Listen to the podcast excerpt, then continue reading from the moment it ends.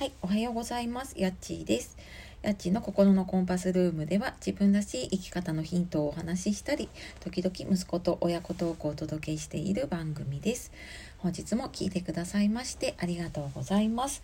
えー、週の後半、そして1月もね、残り少なくなってきましたが、えー、いかがお過ごしでしょうか。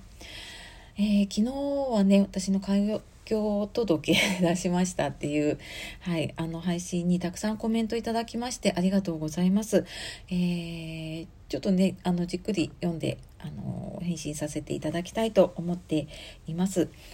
でねあのやっぱりこういうことを伝えていくと、まあ、あの音声もそうだしツイッターもそうだし、まあ、他にも実名でやっている SNS とかでもねあのそういうのを伝えたりすると、まあ、なんか本当にねいろんな方に支えられてきてるんだなっていうのを改めて感じました、えー、本当にありがとうございますで、えー、今日はですねまだ自分の価値に気づいていないのっていうお話をしたいと思います。えー、自分のねやりたいことがわからないなとか私にできることなんてあるのかなとか思うことってありませんか？えー、ね、これを解決するには自分の価値を細分化して見つけるっていうことが大事です。で、どういうことだって 思った方最後まで聞いてみてください。あの、これ私もずっとなんかこれで悩んできて、で、まあ試行錯誤をね、していく中で、えー、思ったんですけれども、例えば、あの、私事務職で何もできないんですって、でもパソコンならできるんですっていう方いるんですよね。いますよね。で、でも、あの、そういう方に聞くと、じゃあ、なんか、パソコンでね使えるソフトって何がありますか？って聞くとあれとあれとあれとってやっぱり使えるものいくつかあったりで、じゃあ、あの、タイピング、うんと、どれくらいのスピードで打てますかっていうと、まあ、やっぱりそれなりにね、早かったり、ブラインドタッチができたりとか、で、書類早く作るために工夫していることとか、きっとあるんですよね。で、それって気づいていないけれども、本当に、あの、あなただけの価値なんですよ、それって。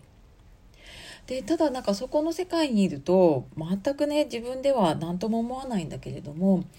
えー、私はずっとね介護の仕事福祉の世界が長いんですけれども介護の仕事だと、まあ、結構年配の方だったりとかまあ、あとあの新卒で入ってきたりとかねなんですけれどもいやもうパソコン使えないんですっていう方あの新入社員の方結構いるんですよね。で私その新人教育だったりとかやってた時に本当にパソコンの立ち上げ方からパソコンの落とし方からもう本当にその、えーと、ダブルクリックしてとか あのそういうところからねあのやっているぐらいにあのまあそんな世界なんですよ。でだからパソコン使えるのが全然当たり前じゃなくってで例えばエクセルあの使える？って聞くと「え何ですか？それ?」って言われるような、えー、そんなね世界だったりとかしました。なのであのパソコンならできるって思っていてもいやパソコンできるって十分すごいよなって思ったりとかします。でなんか私自身も本当に福祉の世界20年ぐらいずっといたのでそれしか知らないことが逆にコンプレックスだったんですよね。なんか他にできることがないなって思っていたしでなんかね私上司に言われて悔しかった言葉を覚えてるんですけどなんかどれも平均点でできるんだけどずば抜けてなんかできるものないよねっていうふうに言われたことがあってでなんかそこがすごく私の中ではえバネというかねあの糧になっていて。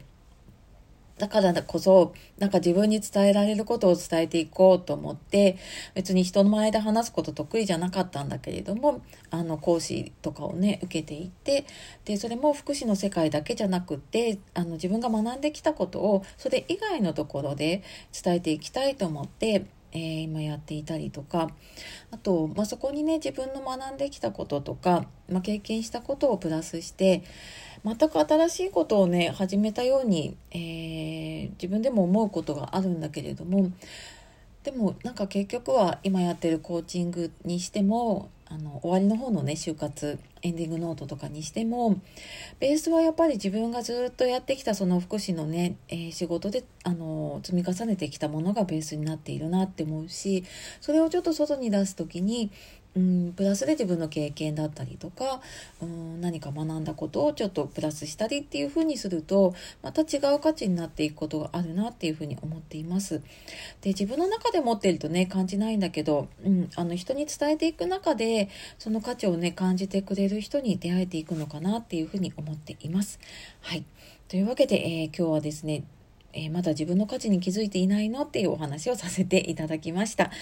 で、えーとですね、この配信とかでね伝えられること結構限られているんですけれどももうちょっとこう細かくとか、えー、私がの体験してきたこととかねあの試したこととかそういうのはメルマガの方で今週2回かな配信をしています